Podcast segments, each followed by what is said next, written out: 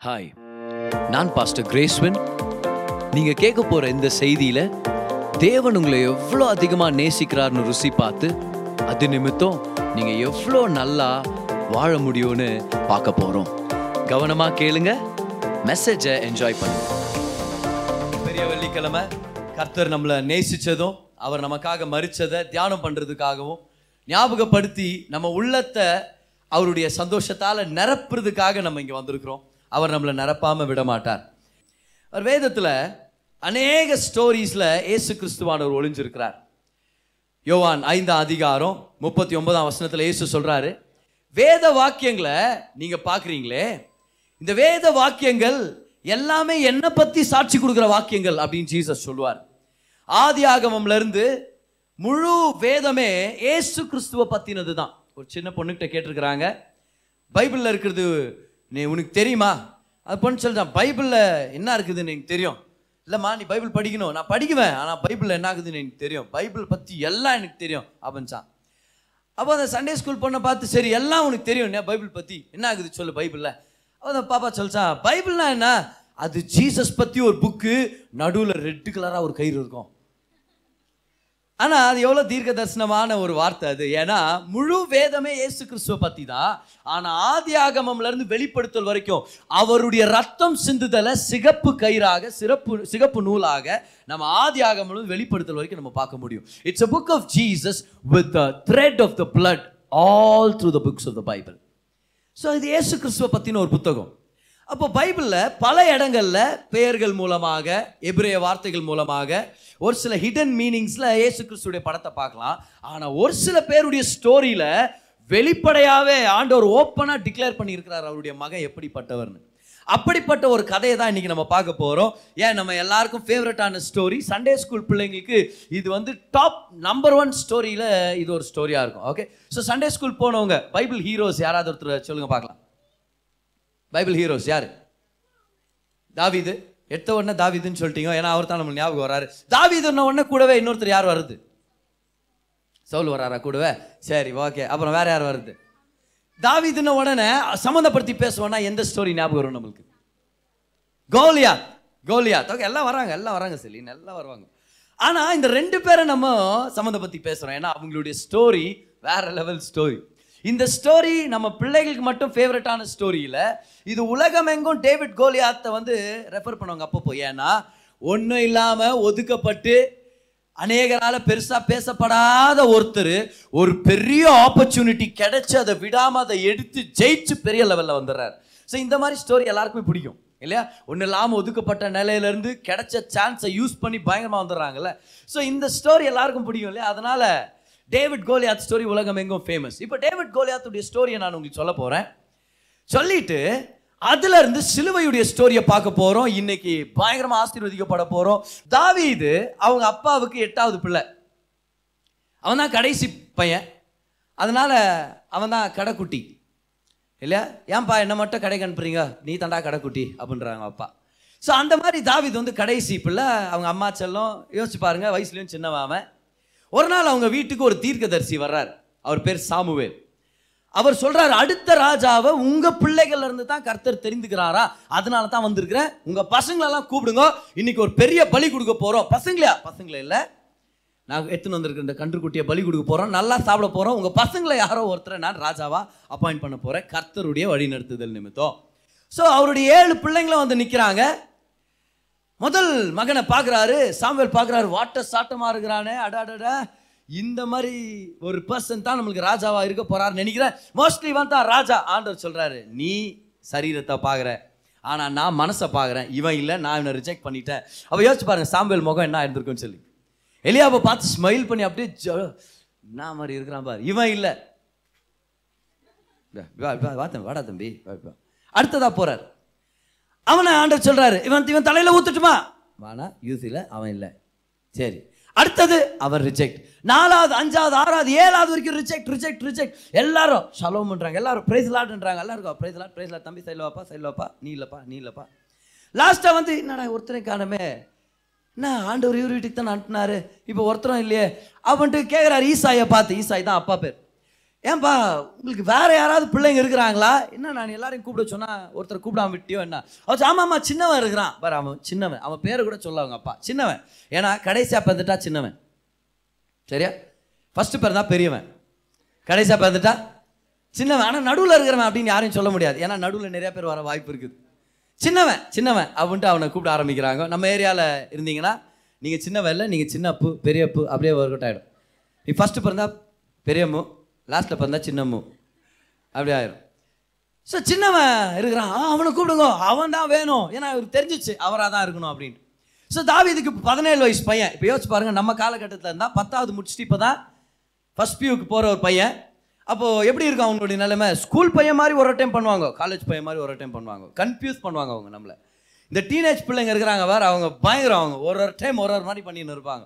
அவங்கள பார்க்கும்போது ஒரு டைம் ரொம்ப க்யூட்டாக இருக்கும். ஒரு ஒரு டைம் ஆண்டவர் ஏன் நீங்கள் பிசாசு வானத்தில் தள்ளினீங்கன்னு எனக்கு இப்போ தெரியுது ஆண்டவரே. அப்படின்ற மாதிரி நம்மளுக்கு தோணும். யாரோ ஒருத்தர் அப்படி தான் சொல்கிறாரு பிசாசு எந்த வயசில் விழுந்தான்னு எனக்கு தெரியல. மோஸ்ட்லி பதினேழு தான் அப்படின்றாரு அவர். ஏன்னா அவர் பசங்களுக்கு பதினேழு வயசா. ஸோ டீனேஜ் பிள்ளைங்கன உடனே க்யூட்டாக இருப்பாங்க பப்ளியாக இருப்பாங்க. அதே நேரத்தில் அவங்க என்ன பண்ணுறாங்கன்னு யாருக்கும் சொல்ல முடியாது. கபார்னு ஹீரோ மாதிரி பேசுவான் கபார்னு வில்லன் மாதிரி மாறுவான் அப்படியே. ஆனால் தாவி இது பதினேழு வயசு பையன் ஆடு மேய்ச்சிட்டு இருக்கிறான். அப்பா கூப்பிட்டு வர்றாரு வரான் சரி வந்துருக்கிறோன்னு வந்து நிற்கிறாங்க எல்லா லைனில் நின்றுக்கிறாங்க யார்? அண்ணன் ஃபஸ்ட்டுலேருந்து லாஸ்ட் வரைக்கும் செவன்த் வரைக்கும் கரெக்டாக நின்றுக்கிறாங்க அண்ணன் இது தாவித வந்து பார்க்குறேன் என்ன அண்ணன்கெல்லாம் ஆர்டரில் நின்றுக்கிறானுங்க அப்படின்னு உள்ளே வந்த உடனே டேட் அப்போ அப்போ யோசிச்சு பாருங்க அங்கே இருக்கிறவங்களாம் சொல்லுவா டேய் ஃபஸ்ட்டு வந்துக்கிறது கரெக்டாக ப்ரைஸில் சொல்லிட்டு வா உள்ள வா உள்ள அப்படியே மூஞ்சி கிஞ்சி கழிட்டு வா. அப்படின்னா நீ ஏன் மூஞ்சி கழுவணும் நான் என்ன உள்ள வரது? ஏதாவது உள்ளே வரான் ஏன்னா அவன் சின்ன பையன். இமேஜின் பண்ணலாம் அந்த இடத்துல நம்ம. இந்த மாதிரி நடந்திருக்க வாய்ப்பு இல்லை. சின்ன பையன் வரான் உள்ளே வரான் அவனை பார்த்த உடனே கர்த்தர் சாம்வேல்கிட்ட சொல்கிறாரு எழுந்திருந்து அவனை அபிஷேகம் பண்ணு.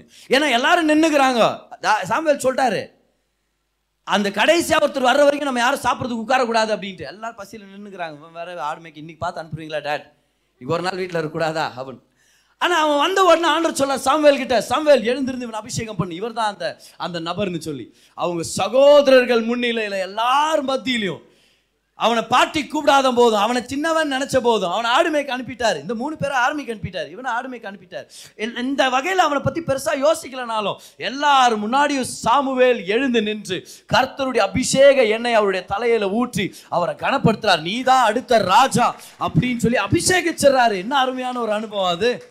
இந்த விஷயத்தை சொல்றேன் கவனிங்க. கர்த்தர் உங்களை அப்பாயிண்ட் பண்ணு நினைச்சிட்டாருன்னா எத்தனை பேர் உங்களை டிசப்பாயிண்ட் பண்ணாலும் போதாது. உங்களுடைய அப்பாயின்மெண்ட் வந்து சேரும். உங்களை அபிஷேகிச்சிருக்கிறாருன்னா அவர் உங்களுக்காக வழி ஆயத்தப்படுத்துவார். உங்களை சின்னவன் சொல்லி ஒதுக்கலாம் நீ இந்த மாதிரி பண்ணிட்டேன்னு சொல்லி ஒதுக்கலாம். ஆனா அவர் தான் எல்லாமே அவருக்கு சரணடைய கற்றுக்கிட்டோம்னா எல்லாரும் சொல்லுங்க கர்த்தரையா உள்ளத்தை பார்க்குறார். சொல்லுங்க கர்த்தரையா உள்ளத்தை பார்க்கறதுனால மனதளவுல நான் சரண்டரான வாழ்க்கை வாழ போறேன். அப்போ ஜனங்களுடைய பார்வைக்கு இல்லை மனதளவில் சரண்டரானவங்களாக நம்ம இருந்தோம்னா அவருடைய வழிகளுக்கு அவருடைய கோட்பாடுகளுக்கு அவர் அப்பாயிண்ட் பண்ணுறது நிச்சயம். ஏன்னா அவர் நம்மளை சூஸ் பண்ணியிருக்கிறார். தாவீது அபிஷேகிச்சிட்டாரு. இவங்களும் எல்லாரும் நல்லா சாப்பிட்டு எல்லாம் போயிட்டாங்க. ஆனால் அந்த அந்த அண்ணனுங்க இதை மனசில் வச்சுருந்துருப்பாங்க. எல்லாரும் முன்னாடி எப்படி அவமானப்படுத்திட்டா இருப்பார் நம்மளை. எல்லார் முன்னாடி எப்படி ஆயிடுச்சு பாரு நம்மளுக்கு அப்படின்ற மாதிரி. ஸோ கொஞ்ச நாள் ஆயிடுச்சு யுத்தம் ஆரம்பிச்சாச்சு. இஸ்ரவேல் ஜனத்துக்கும் பெலிஸ்டர்களுக்கும் யுத்தம். இது வந்து ஏலா அப்படின்ற ஒரு பள்ளத்தாக்கில் நடக்குது. அதுக்கு இப்போ ஆர்மியில் இவங்க மூணு பேர் இருக்கிறாங்கல்ல. இவங்களோட அண்ணனுங்க மூணு பேர். அவங்க மூணு பேரும் அனுப்பப்பட்டாங்க. யுத்தத்துக்கு. சரி இவங்க மூணு பேரும் யுத்தத்துக்கு போயிட்டாங்க. நாற்பது நாள் ஆயிடுச்சு. அண்ணன்கிட்ட இருந்து நியூஸில் அப்பா இங்கே வருத்தத்தோடு இருக்கிறாரு. யுத்தத்துக்கு போனாங்களே. என்ன நாங்கள் தெரியலையே. சாப்பிட்டாங்களா கொண்டாங்களா இவங்க ஆரோக்கியமாக இருக்கிறாங்களா? ஏதாவது காய ஏதாவது பட்டுருச்சா? உசுரோடு இருக்கிறாங்களா? ஒன்றும் தெரிய மாட்டேங்குதே அப்படின்ட்டு ஆ சின்னவனை கூப்பிட்றாரு திரும்பவும். இப்போ சின்னவன் எங்கே இருக்கிறார்? திரும்பியும் ஆடு மேய்க்க போயிட்டாரு. பாரு இதுதான் ஒரு டெஸ்ட்டு ராஜாவாக அபிஷேகம் பண்ணிட்டாரு. ஆனா ராஜாவாக அப்பாயின்மெண்ட் இன்னும் வரல. நடுவில் நிறைய டெஸ்ட்டுங்களை பாஸ் பண்ணுமா இருக்கும். அதுல ஒரு டெஸ்ட் நான் தெரியுமா? தாழ்மையுடைய டெஸ்ட் உங்களை எல்லாரும் முன்னாடி உயர்த்திட்ட பிறகு தாழ்வான ஒரு சில காரியங்களை செய்யறதுக்கு நீங்க ஆயத்தமா இருப்பீங்களா? இன்னும் ஒரு சில ஒரு சில ஜனங்களுக்கு சகாயம் பண்ண நம்ம ஆயத்தமா இருப்போமா? Will you be ready to serve so தாவி இதை கூப்பிட்டு டே சின்னவனே சொல்லுங்க டாடி. ஆடுங்களா? ஆடுங்களா? பத்திரமா இருக்குது. போயிட்டு உங்க அண்ணன்கள்லாம் பார்த்துட்டு வா. ஏன்பா? என்னாச்சுப்பா? யுத்தத்துக்கு போனானுங்க. அதனால இன்னும் என்ன ஆச்சுன்னு தெரியல. நீ போய் விசாரிச்சுட்டு வா. சரி டாடி நான் போகிறேன் சரி போகிறப்போ அப்படியே டிஃபன் கேர் எடுத்துன்னு போ. என்ன டாடி ஒரு மூட்டையை கொடுத்துட்டு டிஃபன் என்றீங்களே? டேய் மூணு பேரா நல்லா சாப்பிட்ணுங்க எவ்வளோ எவ்வளோ ரொட்டி வச்சுருக்குறீங்க? பத்து ரொட்டி வச்சிருக்கிறேன் அப்படின்னு. இப்போ நம்ம சாப்பிட்ற ரொட்டி சின்ன சின்னதாக இருக்கலாம். அவங்கள்ட்டெல்லாம் பீட்சா மாதிரி இருக்கும். பெரிய பெரிய பீட்சா மாதிரி இருக்கும். லார்ஜ் சைஸ் பீட்சா மாதிரி இருக்கும் அவங்களுக்கு பெரிய பெரிய ரொட்டிகளை பேக் பண்ணி கூட சீஸு அதுக்கப்புறம் ரோஸ்டட் கிரெயின் அப்போ முத முதல் பீட்சா டெலிவரி அங்கே தான் நம்ம பார்க்குறோம்.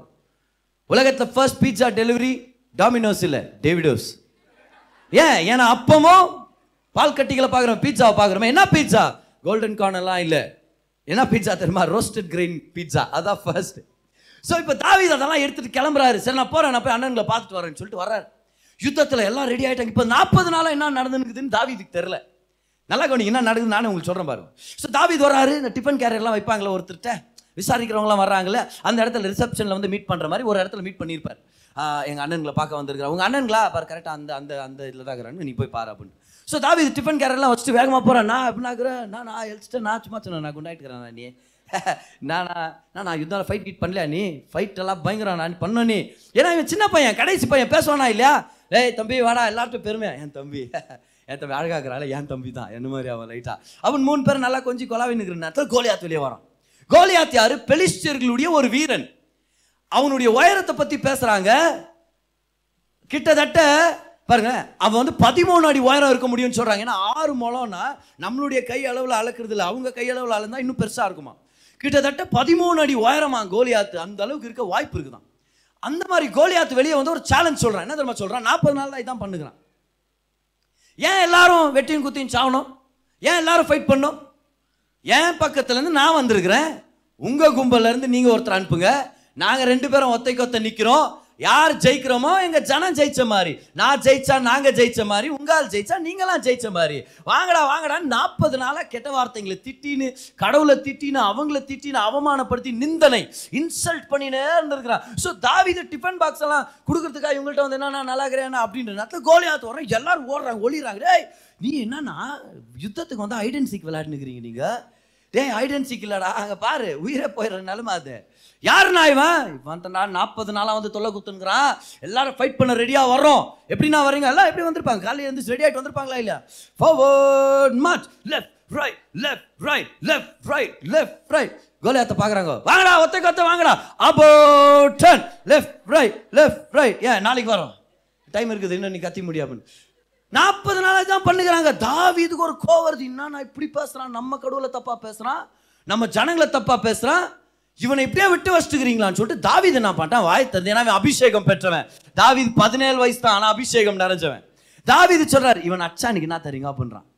இப்போ எல்லார்ட்டையும் கேட்க ஆரம்பிக்கிறான் அங்கிள் பதினேழு வயசு பையன் நான் அங்கிள்ங்க வந்திருப்பாங்களா? இல்லை இது அங்கிள் என்ன தராங்களா? அச்சா சொல்லுங்க நான் டிஎம் பயங்கர நானெல்லாம். என்னை பற்றி கேள்விப்பட்டுக்கிறீங்களா நீங்கள் ஃபேஸ்புக்கில் பார்க்கலையா ஃபேஸ்புக்கில் இல்லையா நீங்கள் சரி விடு பயங்கர நானெல்லாம் இவன் அச்சா எனக்கு என்ன தெரியும் எல்லாரும். ஏய் தம்பி இவன் அச்சா ராஜா நிறைய சொத்துக்களை தருவாரு. அது மட்டும் இல்லை சர்வமானியம் டேக்ஸ் எக்ஸம்ஷன் நீங்க வரி கட்ட தேவையில்ல. அது மட்டும் இல்லைப்பா. ராஜாவுடைய பொண்ணை பார்த்துக்கிறியா நான் இங்கே பார்த்துக்கிறேன் ராஜாவே பார்க்கல நான். அவன் பொண்ணு ரொம்ப அழகாக இருக்கும். அந்த பொண்ணை கட்டி வைக்கிறாங்களாம். யாருக்கு? அவனுக்கு அவனுக்கு இல்லைடா உனக்குடா. உன்- அப்படியா? ஓ அப்போ இதுல பலன் இருக்குது. இந்த ஃபைட்ல இறங்குறது சும்மா இல்ல. அப்படின்ட்டு இவன் கேட்க ஆரம்பிக்கிற இப்ப யாருக்கு அவமானமா இருக்கும்ன்றீங்க? அண்ணன்களுக்கு. ஏன்னா அவங்கெல்லாம் அப்போ டர்ன் பண்ணி ஒளிஞ்சுன்னு இருக்கிற நேரத்தில் இவன் போய் நான் அடிக்கிறவனை. யார் அவன்? கடவுள் பத்தி தப்பா பேசுறவனதோ எல்லாரும் இப்போ அவன் மேல அவங்க அண்ணன்களுக்கு ஒரு வைத்தறிச்சல் ஆயிடுச்சு. டேய் நாங்களே எவ்வளவு அடக்கி வாசிக்கிறோம். நீ என்ன பெரிய இவன் மாதிரி வந்து அவன் போய் பேசின்னு இருக்கிற கூப்பிட்டு அவன் அண்ணன் திட்டா என்னடா? என்ன? சைடில் உட்காந்து பாப்கார்ன் சாப்பிட்டு யுத்தத்தை பார்க்கலாம் பிக்சர் பார்க்கலாம் நினைச்சா இது என்ன கஷ்டம் தெரியுமா? எங்கே விட்டு போனால் அந்த சின்ன ஆடுங்களை எங்கே அந்த கொஞ்சம் ஆடுங்க எங்கே எப்படி கேவலப்படுத்தினா பாரு கொஞ்சம் ஆடுங்க. அந்த கொஞ்சம் ஆடுங்களை எங்கே விட்டு உன்னுடைய அகங்காரம் எனக்கு தெரியும்ன்றான். அவன் அண்ணன் சொல்கிறான் உன் மனசில் இருக்கிற அகங்காரம் எனக்கு தெரியும்ண்ணா எவ்வளோ டேய் போ சைடில் போ. அதுக்கு தாவி சொல்கிறான் நான் என்ன பண்ணேன் நான்? அப்பதான் சொல்லியிருப்பான் இல்லையா? இப்போ என்ன பண்ணேன் நான்? என்ன கேட்டேன்? என்ன தப்பா கேட்டேன்? சும்மா திட்டினேன். அங்கிள் என்ன தராங்க அங்கிள்? அச்சா திரும்பி அதே கேள்வி. இதனால தான் தம்பிங்க அடி வாங்குறது. வேணும்னு வெறுப்பேற்றினா என்ன பண்ணுறது அவன்? திரும்பி அதே கேள்வி கேட்டு போகிறான் இவன் அச்சா எனக்கு என்ன தெரியும்? உங்கள் அச்சா எனக்கு என்ன தெரியும்? இந்த வார்த்தை சவுல் ராஜாக்கு போய் சேர்ந்துச்சு. இப்போ சவுல் ராஜா தான் அந்த ஏரியாலே ஹைட் ஆனால் அவர் உள்ளே உட்காந்துக்கிறார் இப்போ டைட் ஆனவர்னு சொல்ல நான். அந்த மாதிரி நிறையா பேர் இருக்கிறாங்க நம்ம ஏரியா ஹைட் ஆனவர். இவர் அங்கே கூடாரத்தில் உட்காந்துன்னு பாதுகாப்பாக்குறாரு. சவுல்கிட்ட சொல்றான் ராஜா ஒருத்தன் வந்துட்டுக்கிறான் என்ன பதினேழு வயசு பையன் தான். ஃபஸ்ட் பியூ படிக்கிற பையன். காலேஜ் கட் அண்ணனை பார்க்கலான்னு வந்துக்கிறான். அவன் அடிக்கிறான்? சரி என்ன கூப்பிட்டு கூப்பிட்டு பேசலாம். எப்படி தான் இருக்கு? நான் பார்க்கலான்னா? தாபி இது உள்ளே வர்றான். பதினேழு வயசு பையன். யோசிச்சு பாருங்க. நல்லா அந்த டீனேஜ் உடைய அந்த க்ளோ இருக்குது அவங்கிட்ட அந்த எனர்ஜி இருக்குது. அழகா அருமையா சப்பியா வரான் பதினேழு வயசுல. ஸோ தாவீதை பார்த்த உடனே சவுல் சொல்றாரு டேய் டேய் யாரா டேய் பையா வாங்க தம்பி வாங்க. என்னப்பா? ஏய், அவன் ஐயோ டேய் சின்ன பையன் வாங்க. பாரு அவன் சின்ன வயசுல இருந்தே யுத்தத்துல இருக்கிறவன். நீ இப்பதான் சின்ன பையனா இருக்கிற? எப்படிப்பா நீ போய் ஃபைட் பண்ண முடியும்? அதுக்கு அவன் ராஜா உங்களுக்கு என்னை பத்தி தெரில அண்ணா என் பேர் மாணிக்கோ ஆனா எனக்கு இன்னொரு பேர் அந்த மாதிரி இவர் ஆரம்பிக்கிறாரு. இவர். இவர் என்ன தெரியுமா? சார் உங்களுக்கு என்னை பத்தி தெரில எங்க அப்பா என்ன ஆடுமே கண்டினார் ஒரு நாள். ஒரு நாள் ஒரு சிங்கம் வந்துச்சு. என் ஆட்டுக்குட்டிங்கள இருந்து ஒன்று பிடிச்சிட்டு போச்சு. நான் விடல. துரத்தி போன சிங்கத்துடைய தாடியை பிடிச்ச ராஜா அப்படியே வாயை பொழுது கவனிக்கிறது கவனிக்கலாம் அப்படியே. ஐயோ தாடியை பிடிச்சி ஓப்பன் பண்ணி வாயிலிருந்து சிங் அந்த ஆட்டுக்குட்டியை காப்பாற்றி கூட்டிகிட்டு வரலையா நான்? இன்னொரு நாள் ஒரு கரடி வந்துச்சு விட்டனா நான்? துரத்திட்டு போனேன். என் ஆட்டுக்குட்டியை காப்பாற்றிட்டு நான் வந்தேன். அதே மாதிரி அந்த நாள் அந்த ஆறு அடி ஏழு அடி உயரம் இருக்கிற சிங்கத்துக்கிட்ட இருந்தும் கரடி கிட்ட இருந்து தப்பு வச்சு அதே கருத்து. இந்த பிலிஸ்தன் கிட்ட இருந்தும் என்னை காப்பாற்ற வல்லவராக இருக்கிறார்? விடுகா சார் நான் போறேன்றான் இவருக்கு பயிர ஃபெய்த் ஆயிடுச்சுடா நீ போடா நீ போடா. போ நீ இப்போ ஜெயிச்சுடா கர்த்தர் உன்னோட இருக்கிறாருன்ட்டு இவருக்கு ஒரு ஃபெய்த்தில் ஒரு என்கரேஜ்மெண்ட் ஆச்சு. போ போ. ஏன் அப்படி சொன்னேன்னு தெரியலடா. ஆனால் பயங்கரமா பேசுறான் பன் தம்பி நல்ல. போ நீ போயிட்டு வா. அப்படின்ட்டு கூப்பிட்றா. வாங்கி வாங்கி வாங்கி வாடே வாங்கி வாங்கி வாங்க. திரும்பி கூப்பிட்றேன் கூப்பிட்டு வா. போகிறதான் போற. ஏன் யூனிஃபார்ம் போட்டுன்னு போ. அப்படின்னு இவன் யூனிஃபார்ம் அவ்வளோ பவர்ஃபுல்லாக தான் இவனே போட்டு ஜெயிச்சுருந்துக்கிறது. இவனுக்கு ஒர்க் ஆகாத இவன் தாவி இது கொடுத்து நிறைய பேர் அட்வைஸ் அப்படி தான் கொடுப்பாங்க. அந்த அட்வைஸை அவங்களே யூஸ் பண்ணியிருந்தா அவங்க வாழ்க்கையே நல்லா இருந்திருக்கும். ஆனால் அந்த அட்வைஸை ஊருக்கே குத்துன்னு இருப்பாங்க. அந்த மாதிரி தான் இவர் சவுல். சரியா? சவுல் அந்த மாதிரி தான். அவரே போட்டு ஃபைட் பண்ணல அந்த யூனிஃபார்ம் எடுத்து தாவி இது கொடுத்துட்டு இது நீ போட்டுக்கணும் அது வெங்கலம். வெங்கலத்தில் செய்யப்பட்டிருந்த இது யோசிச்சு பாருங்களேன். வெங்கலத்தில் செய்யப்பட்டது ஹெல்மெட்டு அதெல்லாம் போட்டு இவன் வேற பதினேழு வயசு பையன் சவுல் வேற ஹைட்டாக இருக்கிறான். ஃபிட்டாக இருக்காது ஃபிட்டிங்காகவே இருந்திருக்காது. அப்படியே சும்மா அப்படியே தொலை தொலை தொலை தொலை அப்படியே வந்து அப்படியே கிடக்கிட்டு ஆடின்னு வரான் அப்படியே சார் இதெல்லாம் ஒர்க் அவுட் ஆகுது நம்மளுக்கு. எல்லாம் கழட்டி வச்சுட்டு. எனக்கு என்ன தெரியுமா? அதை வச்சு போகிறேன் சார். கர்த்தர் காப்பாத்துறாரு. எனக்கு என்ன தெரியுமா? அதை நான் பயன்படுத்துகிறேன் தாவி இது கிளம்புறாரு. இப்போ எப்படி என்னென்ன எடுத்துகிட்டு போகிறாரு ஒரு மெய்ப்பனுடைய பை அவர்கிட்ட இருக்குது. ஏன்னா அவர் ஒரு மெய்ப்பன். ஒரு மெய்ப்பனுடைய கோல் அவர் கையில் இருக்குது. ஒரு மெய்ப்பனுடைய கவன். கவன்னா நம்மலாம் உண்டிவால்னு சொல்கிறது தெரியுமா? அது உண்டிவால் இல்லை. ஆனால் உண்டிவாலுடைய கான்செப்ட் தான் அது. நம்ம கேட்டபுல்ட்டுன்னு சொல்கிறோம் இது வந்து ஸ்லிங் ஷாட் கவன்னா அதுக்குள்ளே கல்லை வச்சு சுற்றி அப்புறம் ரிலீஸ் பண்ணால் அது போய் அடிக்கும். யுத்தத்தில் அந்த காலத்தில் ரொம்ப நேர்த்தியாக பயன்படுத்த கற்றுக்கிட்டானா அவங்க ஜெயிக்க முடியும். இப்போ நம்ம யூஸ் பண்ணுறது வந்து உண்டிவால் சரி அந்த லப்பரில் இழுத்து. அது என்ன லப்பர் தெரியுமா? மூக்கு லப்பரா என்ன தெரு யாருக்கா ஞாபகம் இருக்குதா? ஞாபகம் இல்லை மறந்துட்டீங்க சின்ன வயசு கதையெல்லாம். ஆனால் அவங்களுக்கு கவன் ஸோ மெய்ப்பனுடைய கவன் மெய்ப்பனுடைய பை மெய்ப்பனுடைய கோல் எல்லாத்தையும் கையில் எடுத்துட்டு அவர் போகிறார் நான் ஃபேஸ் பண்ணுறேன் அப்படின்னு. தாவீது அங்கே போய் ஒரு நிற்கிறாரு அங்கே ஒரு ரிவர் இருக்குது. அந்த ஆற்றுல போய் அஞ்சு கூழாங்கற்களை எடுத்துக்கிறார். ஸ்மூத்தான ஸ்டோன்ஸ் எடுத்துக்கிறார். எடுத்துட்டு அதை தன்னுடைய பையில் போட்டுட்டு அப்புறம் போகிறார் கோலியாத்துக்கிட்ட போகிறார் கோலியாத்து வெயிட் பண்ணுறேன் நாற்பது நாளாக வெயிட் பண்ணுவேன். யாரும் எழுப்புறாங்க. அண்ணே ஒருத்தன் வந்துட்டான். ஒருத்தன் வந்துட்டான். நாற்பது நாளாக கூப்பிட்டுருந்தீங்களே யாரோ ஒருத்தன் வந்துருக்கிறானா? நான் அவன் பேர் தாவி தான். வாங்க போய் நிலுங்க நீங்கள் ஃபைட்டுக்கு ஜெயிச்சலாம் வாங்கன்ட்டு கோலியாத்தை எந்திரிச்சு பார்க்குறாரு என்னடா வாட்டர் பாய் அனுப்பி விட்டுக்கிறாங்களேன்ட்டு. டேய் என்னடா தம்பி நடுவில் வந்துட்டு யுத்தத்தில் ஃபைட் பண்ணுற நேரத்தில் அவர் எல்லாரும் சொல்லி போய் அவன் தான் ஃபைட் பண்ண வந்துக்கிறான் இப்போ கோலியாத்து பேசுகிறான் ஹேய் நான் என்ன நாய் நினச்சா பண்ணுறான் தாவி. கோ- கோலியாத் எடுத்தவொன்னு என்ன நாய் நினச்சா? என்கிட்ட குச்சோட வந்திருக்கிற குச்சிங்க கம்பங்களோட வந்திருக்கிற. வா வா வா. உன்னை இன்னைக்கு பிச்சு எல்லா மிருகத்துக்கு இறையா போடுற வா. எல்லா மிருகங்களுக்கும் இந்த ஆகாயத்து பறவைங்களுக்கு உன்னுடைய சரியத்தை ஆகாரமாக கொடுக்குற வா. பிச்சு போடுறேன்னு ஒன்று அப்போ தாவிது சொல்கிறாரு நீ என்கிட்ட கத்தியோட ஈட்டியோட வர்ற. ஆனால் நான் கர்த்தருடைய நாமத்தில் நான் வந்திருக்கிறேன். இன்னைக்கு உன் தலையை வெட்டி உன் சரீரத்தையும் உன் தலையும் ஆகாயத்து பறவைங்களுக்கும் காட்டு மிருகங்களுக்கு போடும்போது நீ தெரிஞ்சுக்குவ. ஏன் இஸ்ரவேல்ல ஒரு தேவன் இருக்கிறார்னு கர்த்தர் இந்த யுத்தம் கர்த்தருடையது. அவர் உன்னை என் கையில தருவார்னு உடனே இவனுக்கு ஒரே கோவம் வந்துருது. இவனை மீட் பண்ண போறாரு தாவிது. கவன்ல கல்ல போட்டார் அதுக்குள்ள. ஓகே கவன்ல கல்ல போட்டார் சுத்த ஆரம்பிக்கிறாரு. கோலியாத் வராரு. வாடா டே டே டே டே உனக்கு அந்த வெயிட் பண்ணிருந்தேன் நாற்பது நாளா கத்தி கூச்சல் போட்டது இப்போ முடிவாயிடுச்சுடா எறா கத்தின்னு சொல்லிட்டு கோலியாத் வர்றாரு. தா தாவீது அந்த நேரத்தில் ஓ டைம் வந்துச்சு. இதுதான் ரைட் மோமெண்ட் சண்டே ஸ்கூலில் எவ்வளோ பேர் ஞாபகம் இந்த கதை வரும்போது அந்த கவனில் கல்லை போட்டு சுற்றுறாரு சிக் சிக் சிக் சிக் சுற்றுறாரு எல்லாரும் பார்த்துக்கிறாங்க டேய் இவன் என்னடா நாங்கள் போய் உண்டி வந்து விளையாடிக்கிறான் உயிரே பணைய வச்சுடேய் இவன் தோத்துட்டா நம்ம எல்லாரும் தோத்துருவோம். எதுக்கும் ஓடுறதுக்கு ஆயத்தமா இருங்கடா. ராஜா பாரு யாரை இறக்கி விட்டாருன்னு இவ்வளோ பேசுறடா. நீ போறது சும்மாடா. என்னால் முடியலன்றானா? அவனை இறக்கி விட்டுருக்காரு எல்லாரும் பார்த்துட்டு இருக்கிறாங்க சுற்றிட்டு சுத்திட்டு இருக்கிறாரு அந்த பக்கம் அவங்க நின்று வெயிட் பண்ணிட்டு இருக்கிறாங்க ஒன்னேல பொடி பையன் உண்டி வால் விளையாட்டு விளையாடிங்கிறான் நம்ம கோலியாத்துக்கிட்ட நம்ம கோலியாத்து நசுக்கிடுவார். பாரு இப்போ கொஞ்ச நேரத்தை தலை பாரு எப்படி நின்னுக்கிறார் பாரு. அவர் தலை மட்டும் பாரு என்ன பெருசாக இருக்குது. இந்த பக்கம் கோலியாத்து அடிக்கிறதுக்காக தாவீது ஒரு பக்கம் கவனை சுற்றி சுத்தி சுத்தி சுத்தி சுத்தி சுத்தி. ஃபைனலாக ஒரு ரைட் மோமெண்ட் டார்கெட்டை பார்த்தாச்சு. இவ்வளோ நாள் ப்ராக்டிஸ் பண்ணதை கொண்டு வர நேரம் வந்தாச்சு.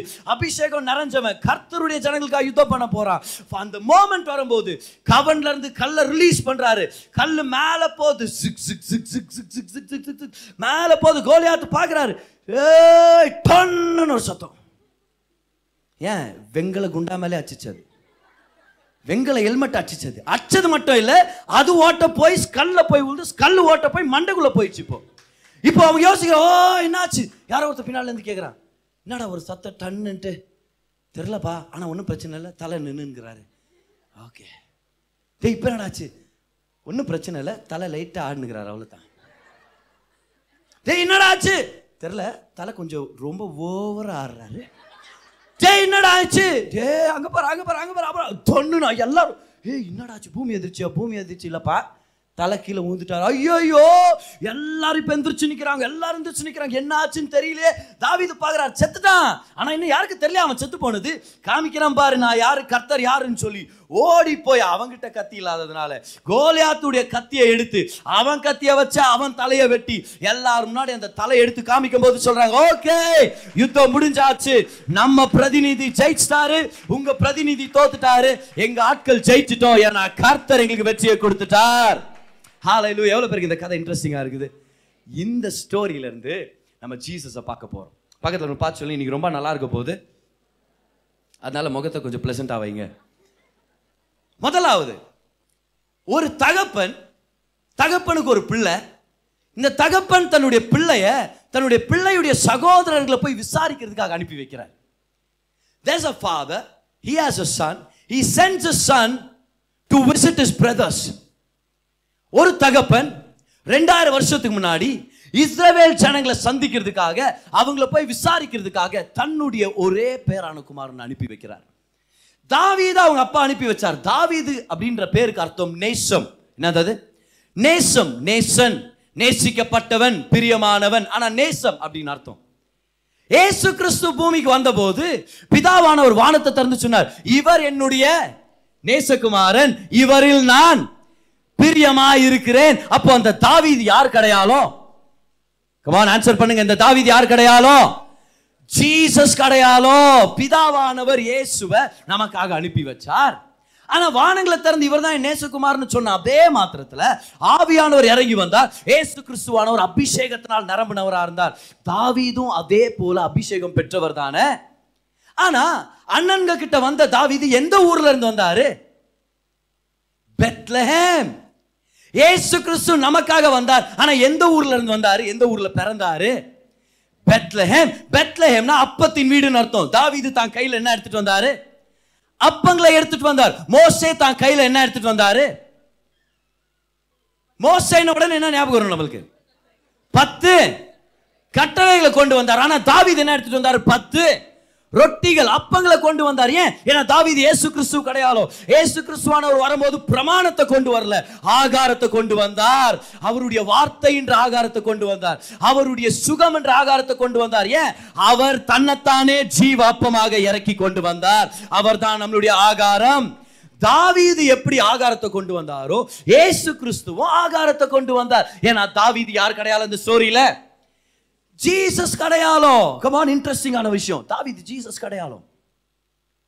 ஆனா தாவீது தான் சகோதரர்கள்ட்ட போறார் தான் சகோதரர் ஒதுக்கிறாங்க என்ன? நீ பெரியவனா? எங்களால முடியாது உன்னால முடியுமா? எங்களை அவமானப்படுத்த வந்தியா? இங்க சும்மா கலாட்டா பண்ண வந்திருக்கிறியா? ஏசு கிறிஸ்துவ அதே மாதிரி கேவலப்படுத்தினாங்க. ஏசு கிறிஸ்து பரிசெயர்கள் சதுசெயர்கள் மத்தியில மத தலைவர்கள் மத்தியில உபத்திரவத்தை அனுபவிச்சார். எப்படி தாவீது தான் சகோதரர்களால் நிராகரிக்கப்பட்டாரோ ஏசு கிறிஸ்துவும் தன்னுடைய சொந்த சகோதரர்களால யூத ஜனங்களால நிராகரிக்கப்பட்டார். He was rejected rejected by his own people அதனால தான் யோவான் ஒன்று பதினொன்றில் படிக்கிறோம் பாருங்க. John one and verse number eleven அவர் தமக்கு சொந்தமானதிலே வந்தார். அவருக்கு சொந்தமானவர்களோ அவரை ஏற்றுக்கொள்ளவில்லை. தாவீதுக்கு நடந்தது போலவே ஜீசஸ்க்கு நடக்க போகுது அது நடந்திருக்கிறத நம்ம பார்க்குறோம். ஸோ தாவீது நேசகுமாரன். ஏசு நேசகுமாரன். தாவீது சகோதரர்களை விசாரிக்க அனுப்பப்பட்டார். ஏசு சகோதரர்களை விசாரிக்க அனுப்பப்பட்டார். விசாரிக்க போன இடத்துல சகோதரர்கள் ஒதுக்குறாங்க. ஏசு கிறிஸ்து விசாரிக்க வந்த இடத்துல ஒதுக்கப்பட்டார் நிராகரிக்கப்பட்டார். தாவீது அப்பங்களோட வந்தார் ஏசு கிறிஸ்து ஆகாரத்தோட வந்தார். தாவீது பெட்லஹேம்ல வந்தார்.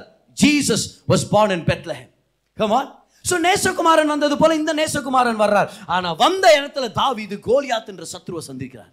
அதே போல ஏசு கிறிஸ்து நம்மளை விசாரிக்க வந்தார். இப்படி சொல்லாம யூத ஜனங்களை விசாரிக்க வந்தார் அவருடைய ஃபர்ஸ்ட் கமிங் இஸ்ரேல் ஜனத்துக்காக.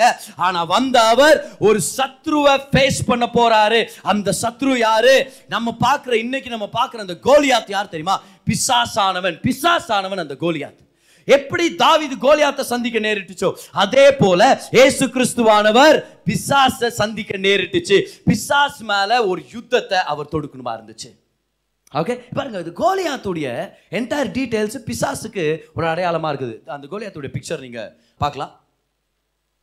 கோலியாத்துடைய ஆர்மர் அவனுடைய உயரம் இது எல்லாத்தையும் நம்ம வந்து ஒரு சில டீட்டெயில்ஸ் நம்ம பார்க்க போகிறோம் தாவி இது வந்து ஆறு முழம் உயரம் இருந்தாராம். இப்போ ஆறு முழம்னா அது மோர் தென் சிக்ஸ் ஃபீட் கிட்டத்தட்ட நைன் ஃபீட்லேருந்து தேர்ட்டீன் ஃபீட் வரைக்கும்னு சொல்கிறாங்க அது மட்டும் இல்லை அவர் போட்டிருக்கிற ஆர்மர் பாருங்கள் எத்தனை ஆர்மர் இருக்குது? கவுண்ட் பண்ணி பார்த்தீங்களா? Helmet coat sword spear greaves socks மாதிரி ஒன்று போட்டுனுக்கிறார் பார். ஷூ போடலாம்னா அவர் பாவம். சாக்ஸ் மாதிரி போட்டு எல்லாம் வெங்கலத்தில் செய்யப்பட்டது. ஒன்று இரும்பு இல்லைன்னா வெங்கலம். இது ரெண்டு தான் அது கலந்தது. இரும்பு பாவத்துக்கு அடையாளம் வெங்கலம் நியாய தீர்ப்பு அடையாளம் பைபிளில். சரியா? இது எல்லாத்தையும் அவர் அணிஞ்சிருக்கிறார். இன்னொரு ஒன்று நம்ம பார்க்குறோம். அவருடைய ஷீல்டை தூக்குறதுக்குனே ஒருத்தர் அப்பாயிண்ட் பண்ணி வச்சிருக்கிறார். இவரே தூக்க மாட்டாரா? ஷீல்டு இவருது. சரியா? இப்போ ஷீல்ட்னா என்ன அர்த்தம்? தான் தற்காப்புக்காக டிஃபென்ஸ்க்காக வச்சிருக்கிறாங்களே. அந்த கேடகம் கேடகம். அதை தூக்குறதுக்குனே ஒருத்தர் அவர் தான் தூக்கின்னு வருவார் அது மிஸ் ஆகுது. இந்த இந்த பிக்சரில் மிஸ் ஆகுது ஏன்னா அவர் வரத்துக்குள்ளே இந்த ஃபோட்டோ எடுத்துட்டாங்க. வந்துருக்கிற பின்னாடி ஏன்னா பெருசு இன்னும் பெருசாக இருக்கு. யோசிச்சு பாருங்க பார்க்கலாம். ஒரு பெரிய பாத்ரூம்க்கு அது தூக்கின்னு வர மாதிரி இருந்திருக்கும் அது. அவ்வளோ பெருசாக தூக்கின்னு வரணுமே. ஆறு பீஸ் இருக்குது. சரியா? ஆறு ஆறு மூலம் உயரம். ஆறு பீசஸ் ஆர்மர் இவர் போட்டுட்டு இருக்கிறாரு. ஒரு டிரான்ஸ்லேஷன் நம்ம படிக்கிறோம். Six thousand shekels of bronze six thousand அப்படின்னா எவ்வளோ கேஜி தெரியுமா? அவர் போட்டுங்கிற கோட்டு இது. அவர் போட்டுங்கிற கோட்டு மட்டும் ஐம்பத்தி ஆறு கேஜியாம் அந்த மாதிரி கோட்டை போடுறது எவ்வளோ பேர் விருப்பப்படுறீங்க? சில பேர் சொல்கிறோம் பதர் நானே ஐம்பத்தெட்டு கேஜி பதர் அப்படின்றோம் நம்ம. ஐம்பத்தி ஆறு கேஜி ஐம்பத்தி ஆறு கேஜி பாரு இது. அந்த கோட்டை துவச்சி போடுறவனுக்காக நம்ம ஜெபம் பண்ணுமா இல்லையா நம்ம? வாரத்துக்கு ரெண்டு தடவையாவது. அந்த மாதிரி ஒரு கோட்டை போட்டுங்கிறாரு இவருடைய என்டையர் ஸ்டோரியை நீங்கள் பாருங்கள் என்னென்ன தெரியுதுன்னு சொல்லி. பை த வே கோலியாத்திர அர்த்தம் தெரியுமா? உரிந்து போடப்பட்டவன் ஸ்ட்ரிப்ட் நேக்கட் எக்ஸைல் அர்த்தம். எக்ஸைல்னா நாடு கடத்தப்பட்டவன். அப்படின்னா தண்டனை நிமித்தம் நிர்வாணமாக்கப்பட்டவன் ஆயுதங்கள் இல்லாதவன் உரித்து போடப்பட்டவன் ஸ்ட்ரிப்ட்னு அர்த்தம். ஒன்றும் இல்லாதவன் அர்த்தம் கோலியாத்னா காத்னா ப்ரெஸ் ப்ரெஸ்ன்றது வந்து ஜட்மெண்ட் கிடையாது பாருங்க நம்ம வந்து கெட்சமெனேன்னு சொல்கிறோம் இல்லையா? அந்த வார்த்தை எப்படி பிரிக்கலாம் நம்ம? காத் ஷெமென்னு சொல்லலாம். ஷெமென்னா ஆயில் காத்னா ப்ரெஸ் அப்போ இது என்ன ப்ரெஸ் இது செக் செக் ஒன்று இது திராட்சை ரசம் எடுக்கிற செக்காக இருக்கலாம் இல்லைன்னா ஆயில் ஒலிவ ஆயில் எடுக்கிற செக்கா இருக்கலாம். ஆனா காத்துனா பிரஸ்ன்னு அர்த்தம். ஸோ ஜட்மெண்ட் கிடையாலும் ஜட்மெண்ட் கிடையாலும் ப்ரெஷர் கிடையாலும் இந்த கோலியாத் காத்து ஊரை சேர்ந்தவன் ஆனா அவன் எந்த ஜாதி ஜனத்தை சேர்ந்தவன்? பெலிஸ்தியர்கள். பெலிஸ்தியன் என்ன அர்த்தம் தெரியுமா? பெலிஸ்தியன் என்ற ரூட் வேர்டு வந்து பலாஷ் பலாஷ்னா வாலோ ஆர் ரோல் இந்த டஸ்ட் புழுதியில உருண்டி பரண்டுன்னு அர்த்தம். என்ன மாதிரி பேர் பாரு அது? நீ எந்த ஜாதி எந்த ஜனத்தை வந்திருக்கிற? நாங்களாம் பெலிஸ்தர்கள். அப்படின்னா அர்த்தம்? நாங்களாம் அப்படியே குப்பை உருண்டி பறந்து வேண்டாம் நாங்கள் அப்படின்னு. இதுல என்ன பேருமா உனக்கு? ஆனால் அதான் பேர் வந்து ரோல் இந்த டஸ்ட் தமிழில் வந்து இப்படி நம்ம சொல்லலாம் பாருங்களேன். என்ன அர்த்தமா? தரையிலே ஊறுகிறவன் அல்லது நகருகிறவன் அல்லது புரண்டுகிறவன். இதுதான் அர்த்தம். இப்போ நீங்கள் சொல்லுங்க பார்க்கலாம். தரையிலே ஊறுகிறவன் தலையிலேயே நகருவனா யார் அது? எந்த பாம்பு நம்மளுக்கு ஞாபகம் வருது? ஏதேன் தோட்டத்தில் தேவன் பிசாசு அந்த பாம்பை பயன்படுத்தினால பிசாசு பிசாசுக்கு அப்படியே பாம்பு அடையாளம் ஆயிடுச்சு ஸோ அந்த பாம்பு யாரை குறிக்குது இந்த இடத்துல? பிசாசு குறிக்குது. பாருங்க எல்லாமே பிசாசை பற்றி தான் இருக்குது. கோலியாத்னா உரித்து போடப்பட்டவன் நாடு கடத்தப்பட்டவன் தண்டிக்கப்பட்டவன் பிசாசு.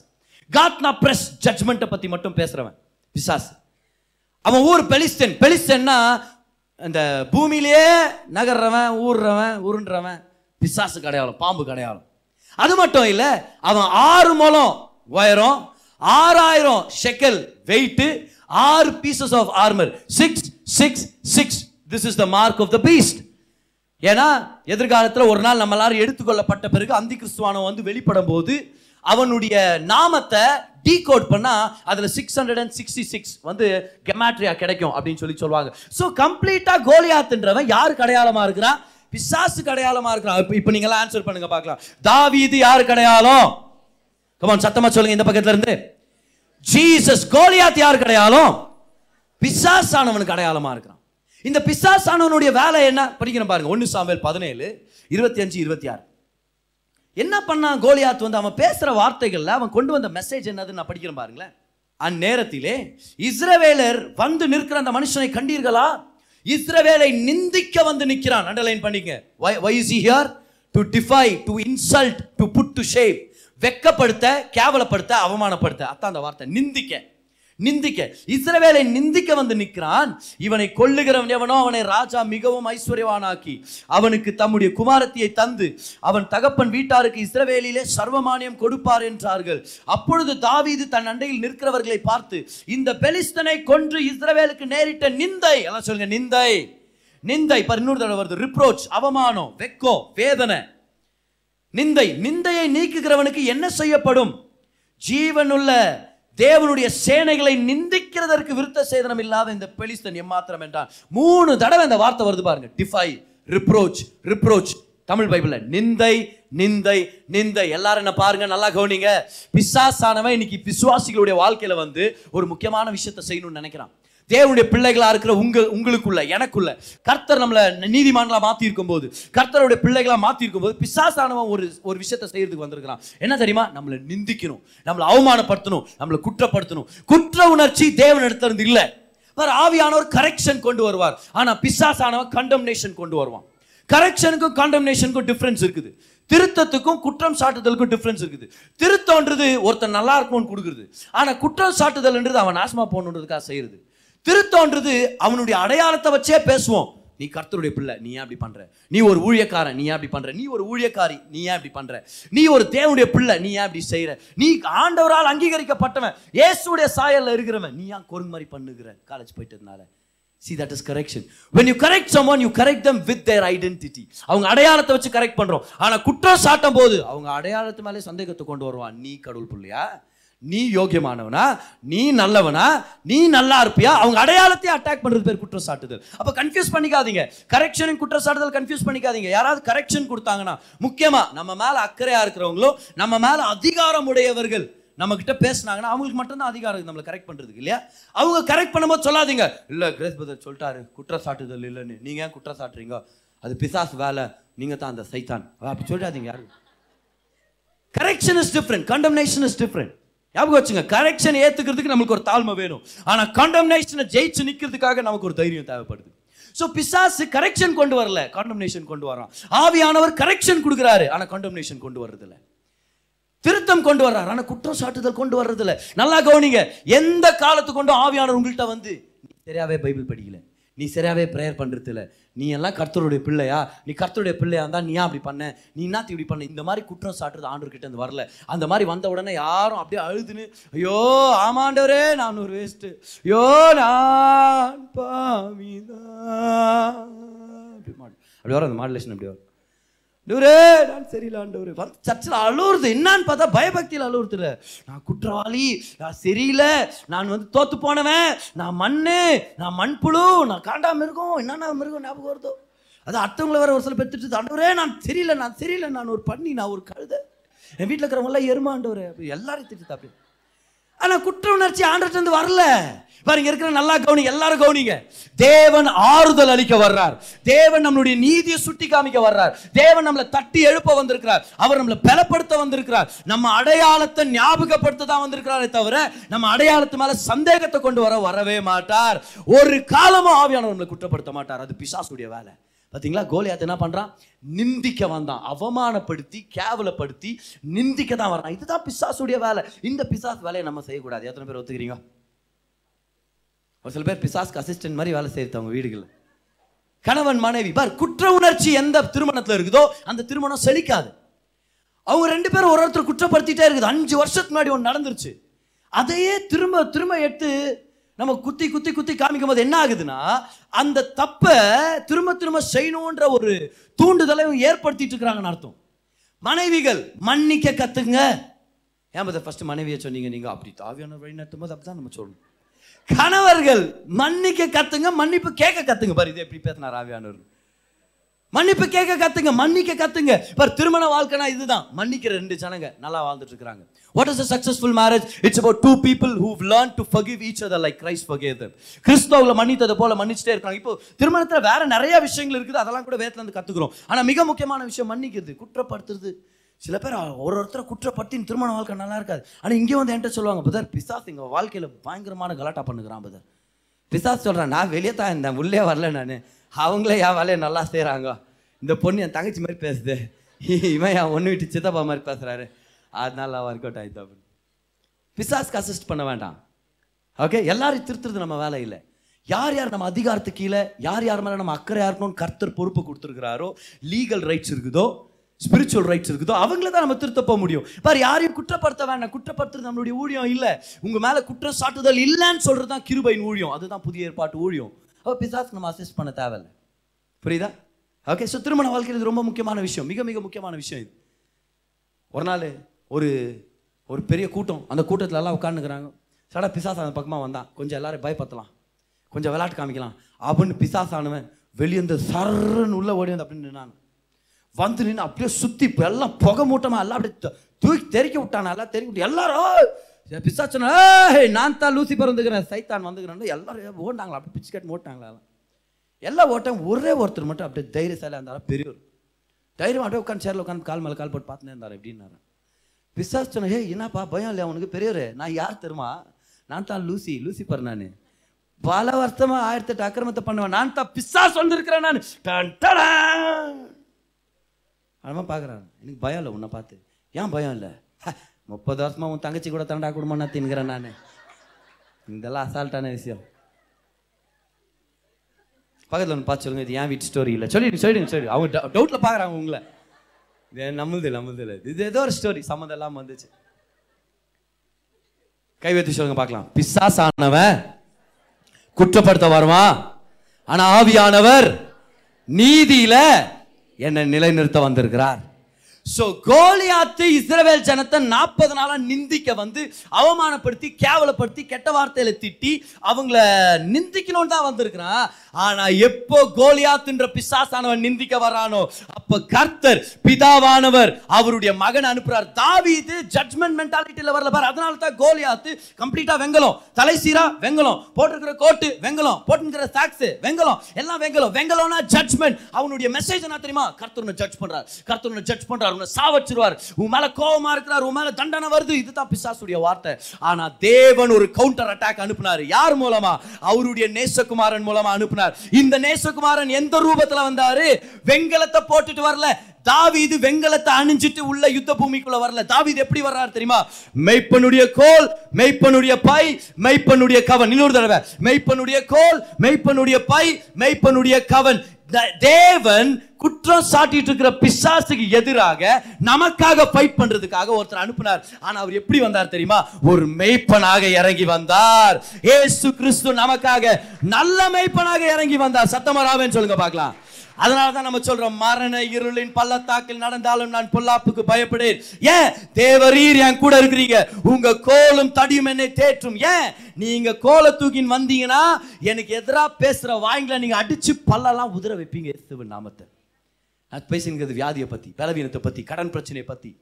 அந்த மோசமான ஒரு சில சூழ்நிலைகளை பற்றி நீங்கள் நல்லா இருக்கக்கூடாதுன்னு பிசாசு ஒரு சில பேர் தூண்டி விட்டுட்டு இருக்கிறான் தெரியுமா? அந்த விஷயத்தை பற்றி பேசிட்டு இருக்கிறேன். கர்த்தர் நமக்காக மெய்ப்பனை இறக்குறார்.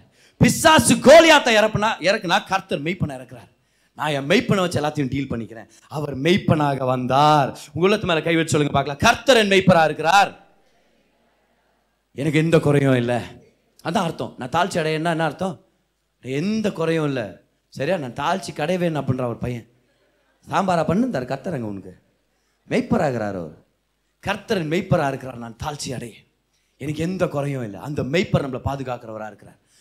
So when the devil comes as the accuser the son of God comes as the shepherd defend பண்ணுறதுக்காக ஃபீட் பண்ணுறதுக்காக லீட் பண்ணுறதுக்காக மெய்ப்பன் வர்றாரு. வரும்போது நான் சொன்னேன் இல்லையா? இந்த மெய்ப்பன் கையில் ஒரு கோலோட வந்தார். ஏன்னா ஒரு ஷெப்பர்டு கையில் கோல் இருக்கும். அந்த கோல் வளைஞ்சிருக்கும். ஏன்? ஏன்னா ஆடுகளுக்கு மேல இருந்து ஒரு சில மரங்களோ மரக்கிளைகளோ பிச்சு கொடுக்கறதுக்காக. அதே மாதிரி வளைஞ்சிருக்குது காரணம் என்னது? ஏன்னா அந்த ஆடு கீழே விழுந்துருச்சுன்னா ஷோல்டர் கீழே அந்த அக்கல் கீழே அப்படியே மாட்டி அப்படியே தூக்கி விடுவார் மேலே. ஆனால் இதே சத்ருவானம் வந்தால் அதே ராட் இப்போ ஒரு வெப்பனாக மாறுது. அதே ஒரு பெரிய ஆயுதமாக மாறுது. அதை வச்சே எல்லா மிருகத்தையும் காட்டு மிருகத்தெல்லாம் துரத்தி விடுவார். இந்த கோலோட வர்றார். நீங்கள் சொல்லுங்கள் தாவித் யார் கிடையாலும் கோலியாத் யார் கிடையாலும் பிசாசு கடையாளம் தாவீது கோலியாத்தை ஃபேஸ் பண்ணும்போது எதை எடுத்துட்டு போனார் கையில? ஏசு கிறிஸ்து கோலியாத்துன்ற பிசாசை சந்திக்க போகும்போது எதை வச்சு டீல் பண்ணாரு? கோல் அவருடைய சிலுவையை வச்சு இறங்கினாரு. எப்படி தாவிது கோல் எடுத்துட்டு பள்ளத்தாக்குள்ள இறங்கினாரோ கோலியாத்தை ஃபேஸ் பண்றதுக்கு. ஏசு சிலுவையின் மரத்தை கையில் எடுத்துட்டு மரண மரணத்தின் பள்ளத்தாக்குள்ள இறங்கினார். உங்களுக்காக எனக்காக இந்த சத்ருவானை சந்திக்கிறதுக்காக. அது மட்டும் இல்லை இறங்குறாரு. அங்கே ஒரு ஆறு இருக்குது. அந்த ஆற்றுல இருந்து ஒரு அஞ்சு கூழாங்கற்கள் எடுக்கிறார். இந்த அஞ்சு கல் என்ன? என்னத்துக்கு அடையாளமா இருக்கலாம்? அநேக ரபிகள் போதிக்கிறதுனா தெரியுமா? இந்த அஞ்சு கற்கள் எதுக்கு அடையாளமா இருக்கும்னா ஏன்னா வரப்போற ஏசு கிறிஸ்துவானவர் இதை நிறைவேற்றணும். இல்லைன்னா சும்மா நம்ம சொல்லு இருக்கிற மாதிரி இல்லை. இந்த அஞ்சு கல் என்னது? அவங்க சொல்றாங்க அன்னைக்கு தாவீது கோலியாத்தை ஃபேஸ் பண்ண போகும்போது பழைய ஏற்பாட்டுடைய ஐந்து புத்தகங்கள் மட்டும்தான் இருந்துச்சு. அது மட்டும்தான் வேத வாக்கியமாக இருந்துச்சு. என்ன நான் சொல்லுங்க பார்க்கலாம். ஆதி ஆகமம் யாத்திராகமம் தமிழில் எத்தனை பேர் தெரியும்? அதான் ஒட்டின்னு இருக்கும் பாரு பைபிள் அதெல்லாம். சொல்லுங்க பார்க்கலாம். லேவியார் ஆகமம் அப்புறம் என்ன ஆகும்? சொல்லனா என்ன ஆகும்? பைபிள் படிக்கலன்னு தெரிய வரும். ஆ என்ன ஆகமம் என்ன ஆகும்? அப்புறம் என்ன? மௌனர் ராகமம் கரெக்டா கரெக்டா கரெக்டா சொன்னா. ஓகே ஓகே கரெக்டா அது ராங் தானே என்னது அது? உமாகமம்மா. அவங்க தங்கச்சி பேர். உபாகமம். ஓகே கரெக்டாக சொல்லுங்க பார்க்கலாம். ஆதி ஆகமம் யாத்திரை ஆகமம் லேவியார் ஆகமம் என் ஆகமம் உபாகமம். இந்த ஐந்து புத்தகங்கள் மட்டும்தான் பைபிள் இருந்துச்சு. அவங்கள பொறுத்த வரைக்கும் பைபிள்னா அதுதான். நமக்கு தான் சிக்ஸ்டி சிக்ஸ் புக்ஸ் அவங்களுக்கு வேற ஃபைவ் தான். ஸோ அவங்க என்ன சொல்றாங்கன்னா தாவீது அந்த ராட்சசனை சந்திக்க போகும்போது கர்த்தருடைய வார்த்தையை பெற்றுக்கொண்டவனாக கர்த்தருடைய வார்த்தையின் பலத்துல போனா ஏன்னா இதுதான் இயேசுவோட ஒத்து வருது. தாவீது யார் கிடையாதோ? ஆன்சர் பண்ணுங்க சத்தமா. தாவீது யார் கிடையாதோ? இன்னொரு கொஸ்டின் தாவீதுனா அவருடைய நாமத்துக்கு அர்த்தம் என்னது? நேசகுமாரன். நேசகுமாரன் யாரு? ஜீசஸ் தாவீது இயேசு கிறிஸ்து கிடையாளம்னா கோலியாத் யார் கிடையாலும்? பிசாசு கிடையாலும் தாவீது அஞ்சு கல்லுங்களை எடுத்துட்டு கையில ஒரு கோல் எடுத்துட்டு பிசாசானவனை சந்திக்க போனார்னா அப்போ இந்த நேசகுமாரன் அஞ்சு நான் அர்த்தம்? கர்த்தருடைய வார்த்தை கருத்தம் இந்த இடத்துல. இந்த இடத்துல கர்த்தருடைய வார்த்தை ஏன்? ஏன்னா ஏசு பிசாசை ஜெயிக்கும் போது எல்லாம் நீங்க பாருங்க வார்த்தை பயன்படுத்துவார். வார்த்தை பயன்படுத்துவார். வார்த்தை எழுதி இருக்கிறபடி எழுதி இருக்கிறபடி எழுதி இருக்கிறபடி அவர் வார்த்தையை சொன்னார் பிசாசை ஜெயிச்சார். வார்த்தையை நிறைவேற்றினார் பிசாசை ஜெயிச்சார். வார்த்தையை கடைபிடித்தார் பிசாசை ஜெயிச்சார். விஷயம் தெரியுமா அவர் வார்த்தையாகவே இறங்கி வந்தார். பிசாசை ஜெயிச்சிட்டாரு. தாவீது அஞ்சு கற்களை வச்சு சத்ருவானவனை ஃபேஸ் பண்ணது போல இயேசுவானவர் வார்த்தையுடனே வார்த்தையாகவே பிசாசை ஜெயிச்சார். கமான் கர்த்தருடைய வார்த்தையை தெரிஞ்சவங்க அவருக்கு ஒரு நன்றி செலுத்துங்க பார்க்கலாம். That is a secret to victory you take the word of God take the word of God பக்கத்துல இருக்கவங்கள பார்த்து சொல்லுங்க பார்க்கலாம். உங்க பைபிள் எங்கன்னு கேளுங்க பார்க்கலாம். கமான் உங்க பைபிள் எங்க? கையில் எடுத்துறதுக்கு நல்ல விஷயம். மனதளவில் பை ஹார்ட் பண்றது இன்னொரு இன்னொரு நல்ல விஷயம். கர்த்தருடைய வார்த்தை மேலே ஃபோக்கஸ்டா இருக்கலாம். கமான் கர்த்தருடைய வார்த்தை ஆண்டர் குற்றப்படுத்த மாட்டார். குற்றப்படுத்துற மாதிரி கேட்டீங்களா அவங்கள? வாங்கி கொடுங்க நீங்களே பைபிள் வாங்கி கொடுங்க உங்களுக்கு ஓகே வேதம் ரொம்ப முக்கியம். அஞ்சு கற்கள் வேதத்துக்கு அடையாளம். அதை எடுத்துட்டு இது உள்ள போறாரு. இன்னொரு விஷயத்தை நம்ம பார்க்குறோம்.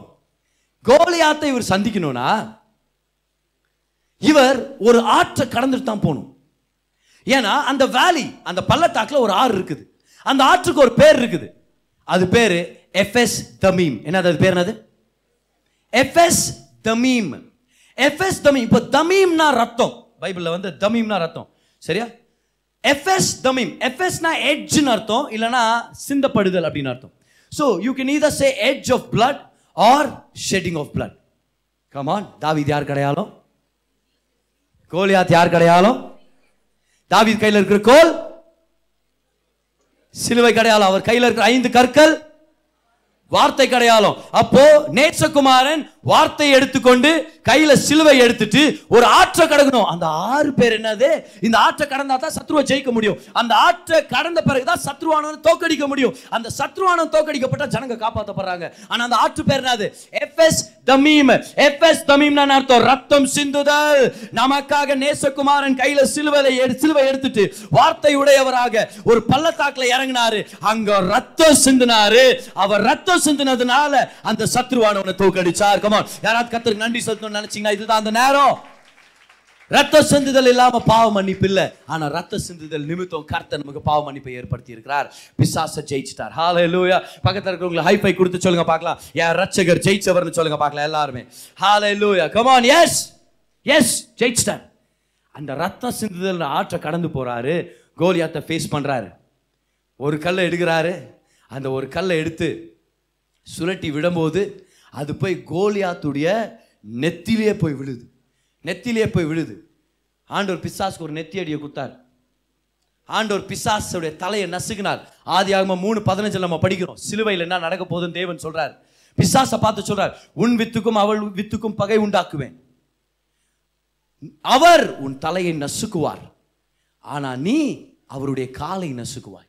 அவர் அதுன்னு சொல்ல வர அந்த இடத்துல உன் வித்து அவ- அவள் வித்துனா சீடு அதை வந்து அது இதுன்னு சொல்லியிருந்துருக்கலாம் அவர். ஏன் அவர்னாரு. ஏன்னா அவர் ஒரு அவர். யாரு? ஜீசஸ் அவர் பிசாசுடைய தலையை நசுக்குவார். ஏசு கிறிஸ்து பிசாசுடைய காலை மிச்சிட்டுக்கு வரல. அதுக்கு வரல. பிசாசை கிள்ளி விட்டு போகிறதுக்கு வரல. என்னால் அவ்வளோதான் முடிஞ்சிச்சு இப்படி மூஞ்சில் ஒரே ஒரு குத்து குத்து ஓடிடுறேன் நான். அப்படி இல்லை. ஆ, ஆண்டவர் வந்து சில பேர் சண்டை போடுறா ஒன்றும் பண்ணாதா சும்மா என் பிள்ளைங்க ஒன்றும் பண்ணாதா அப்படி சொல்கிறதுக்கு வரல அவர். வந்தார் தலையை நசுக்கிட்டார் அப்படியே. புரியுதா? இதுக்காக தான் அவர் வர்றார் பார். நல்லா கவனிங்க. அவர் அவ்வளோ வல்லமையானவராக இருக்கிறார். ஏசு கிறிஸ்து பிசாசுடைய தலையை நசுக்கிட்டார். அப்போ இப்போ ஆடிங்கிறது வால் மட்டும்தான். எப்போ இயேசு சிலுவையில மறிச்சாரோ அன்னைக்கே குற்றம் சாட்டுதல் கொண்டு வர்ற தலையை நசுக்கிட்டாரு. அன்னைக்கே வியாதியை கொண்டு வர தலையை நசுக்கிட்டார். அன்னைக்கே சாபத்தை கொண்டு வர தலையை நசுக்கிட்டார். எல்லாரும் ஆன்சர் பண்ணுங்க. உங்க தரித்திரத்துடைய தலை நசுக்கப்பட்டாச்சு கை வைத்து சொல்லுங்க வியாதியின் தலை நசுக்கப்பட்டாச்சு எதிர்காலத்து பயத்தின் தலை நசுக்கப்பட்டாச்சு உங்க குடும்பத்தின் சாபத்தின் தலை நசுக்கப்பட்ட சத்தமா சொல்லுங்க தலை நசுக்கப்பட்டாச்சு. இப்ப ஆடிங்கிறது வால் மட்டும்தான். இப்போ உங்க வாழ்க்கையில ஒரு வியாதி இருக்குது. அது வால் மட்டும்தான். ரொம்ப பயப்படாதீங்க. இப்போ ஒரு தரித்திரத்தின் நல்லா இருக்குது. இப்போ ஒரு குறைவு நல்ல இருக்குது. அது வெறும் வால் மட்டும்தான். அதை பார்த்து பயப்படாதீங்க. தலையா அவர் நசுக்கிட்டாரு. வாளை நம்ம ஃபேஸ் பண்ணலாம் தைரியமா. கமான் ஓ ஹாலே லூயா எஸ் வாழை தான் பிசாசு தலையை நசுக்கிட்டா. ஓ கைவெட்டி சொல்லுங்க பார்க்கலாம். நான் பயப்பட மாட்டேன்.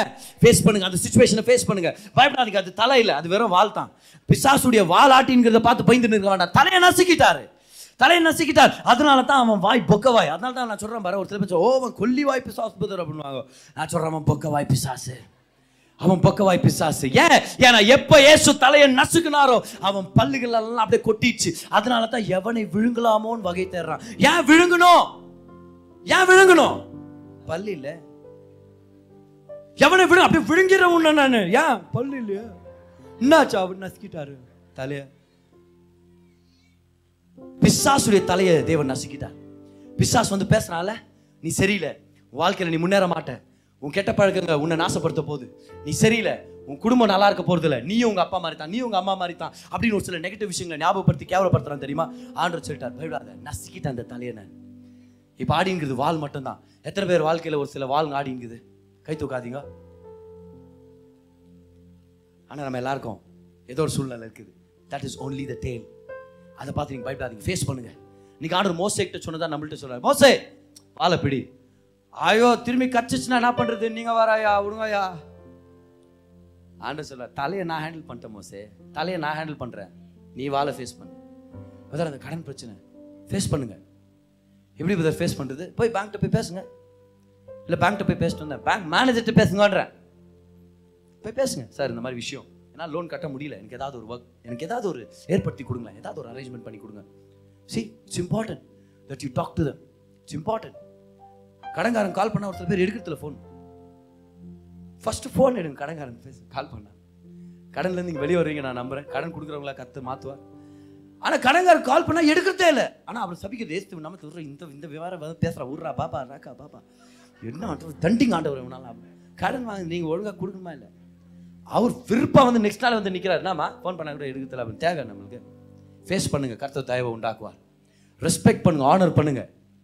See only when you face the situation you will find a solution இல்லை டாக்டர் இந்த மாதிரி ரிப்போர்ட் கொடுத்துட்டாரு. அதனால அதனால இந்த டாக்டர் முடிஞ்ச முழிக்க கூடாதுன்னு இருக்கிறேன். இல்லை இல்லை வாட் யூ டூ கேளுங்க ட்ரீட்மெண்ட் என்ன?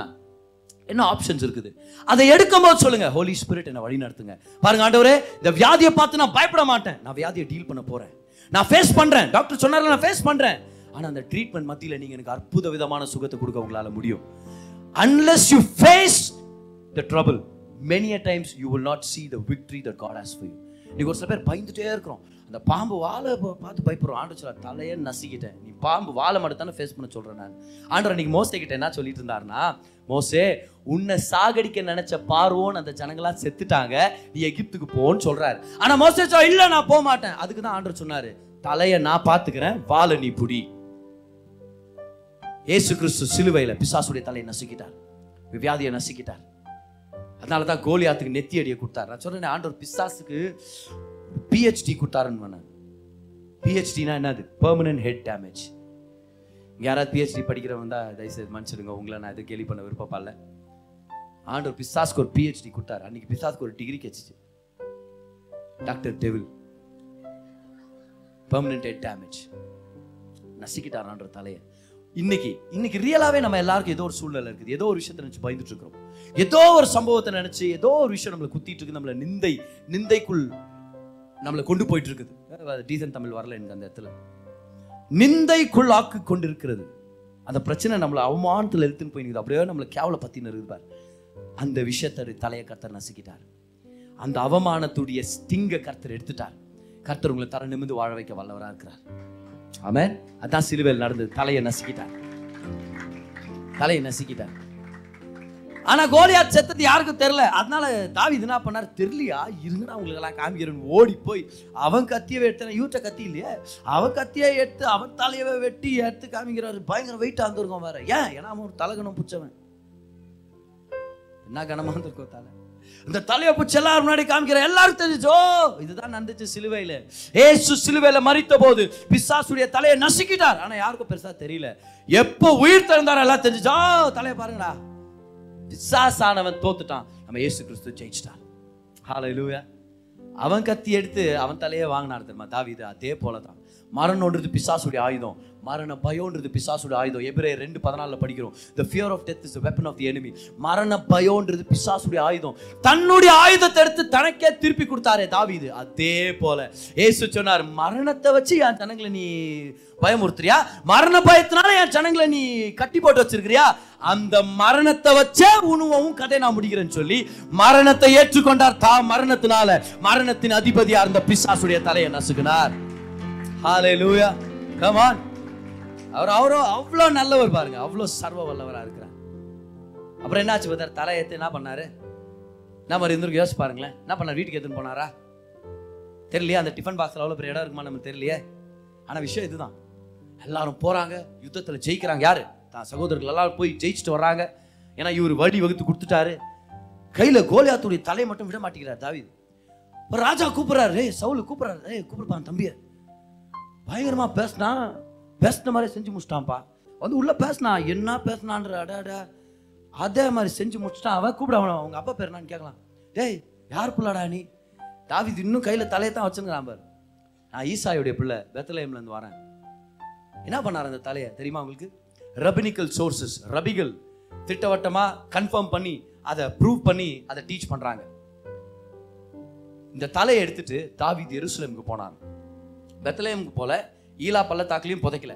பெத்தலேமுக்கு ஜெருசலேம் கொண்டு போனார். ஆனால் ஜெருசலேமுக்குள்ள அவரால் போக முடியல. ஏன்னா ஜெருசலேம் இப்போ எபூசியர்கள் கையில் இருக்குது ஜெபுசைட்ஸ். அவங்க கையில் இருக்குது. ஸோ உள்ள போக முடியல. ஆனா எருசலேம்ல வெளியே இருந்து வெளியே பார்த்தா அங்க இன்னொரு மலை இருக்குது. எருசலேம் ஒரு மலையில இருக்குது.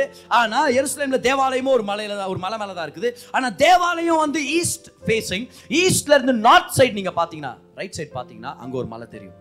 அந்த மலை தான் கொல்கோதா மலை. என்ன மலை அது? தாவீது தீர்க்க தரிசனமாக இந்த செயலை செஞ்சிருக்கிறார்.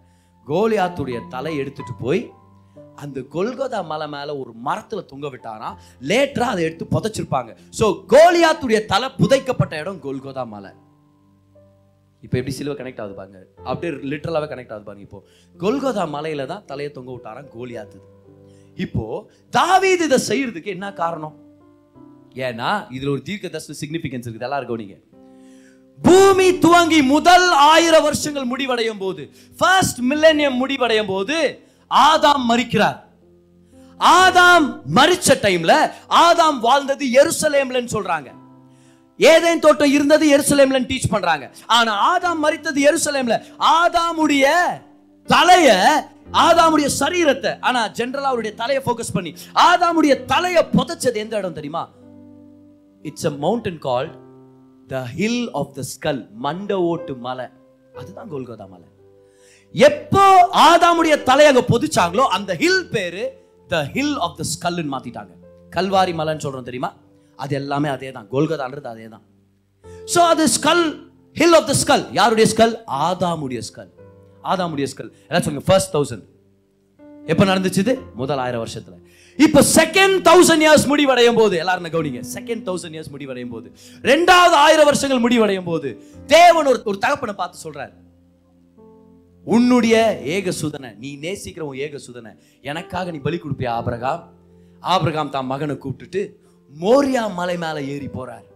அங்க பலிபீடத்துல ஈசாக்க கட்டி கட்டி போட்டிருப்பாருல படுக்க வச்சிருப்பாரு. கைய ஓங்குறாரு கழுத்தை வெட்டுறதுக்காக ஓங்குனாரு. ஆனா தேவன் அங்கிருந்து சொல்றாரு ஆபிரகாமே நிறுத்து. பிள்ளையாண்டா மேல உன் கைய போடாதன்றார். பிள்ளையாண்டான். அப்பவே ஆண்டு தெரிஞ்சிச்சு ஒரு ஐயராத்து பிள்ளை. செத்து அப்படியே வைங்கோ. ஒன்னும் செய்தராதே. விட்டுருங்கோ. அப்படின்னு பிள்ளையாண்டா மேல கைய போடாத. திரும்பி பாருன்றாரு. நல்லா கவனிங்க. இவர் இருக்குது மோரியா மலை மேல. மோரியா மலை மேல தான் தேவாலயத்தை கட்டினாங்க. திரும்பி பாருனாங்க இன்னொரு மலை இருக்குது. மோரியா மலை தேவாலயத்துல இருந்து திரும்பி பார்த்தா towards the north you find another mountain call the hill of the skull மண்ட ஓட்டு மலை இருக்குது கொல்கத்தா மலை. திரும்பி பாருனா அங்க ஒரு ஆட்டுக்கடா இருக்குது. அந்த ஆட்டுக்கடாவை நீ பலி கொடுன்னாரு. இது ரெண்டாவது ஆயிரம் வருஷத்துடைய முடிவில் இதை நம்ம பார்க்குறோம். செகண்ட் தௌசண்ட் இயர்ஸில் நம்ம பார்க்குறோம்.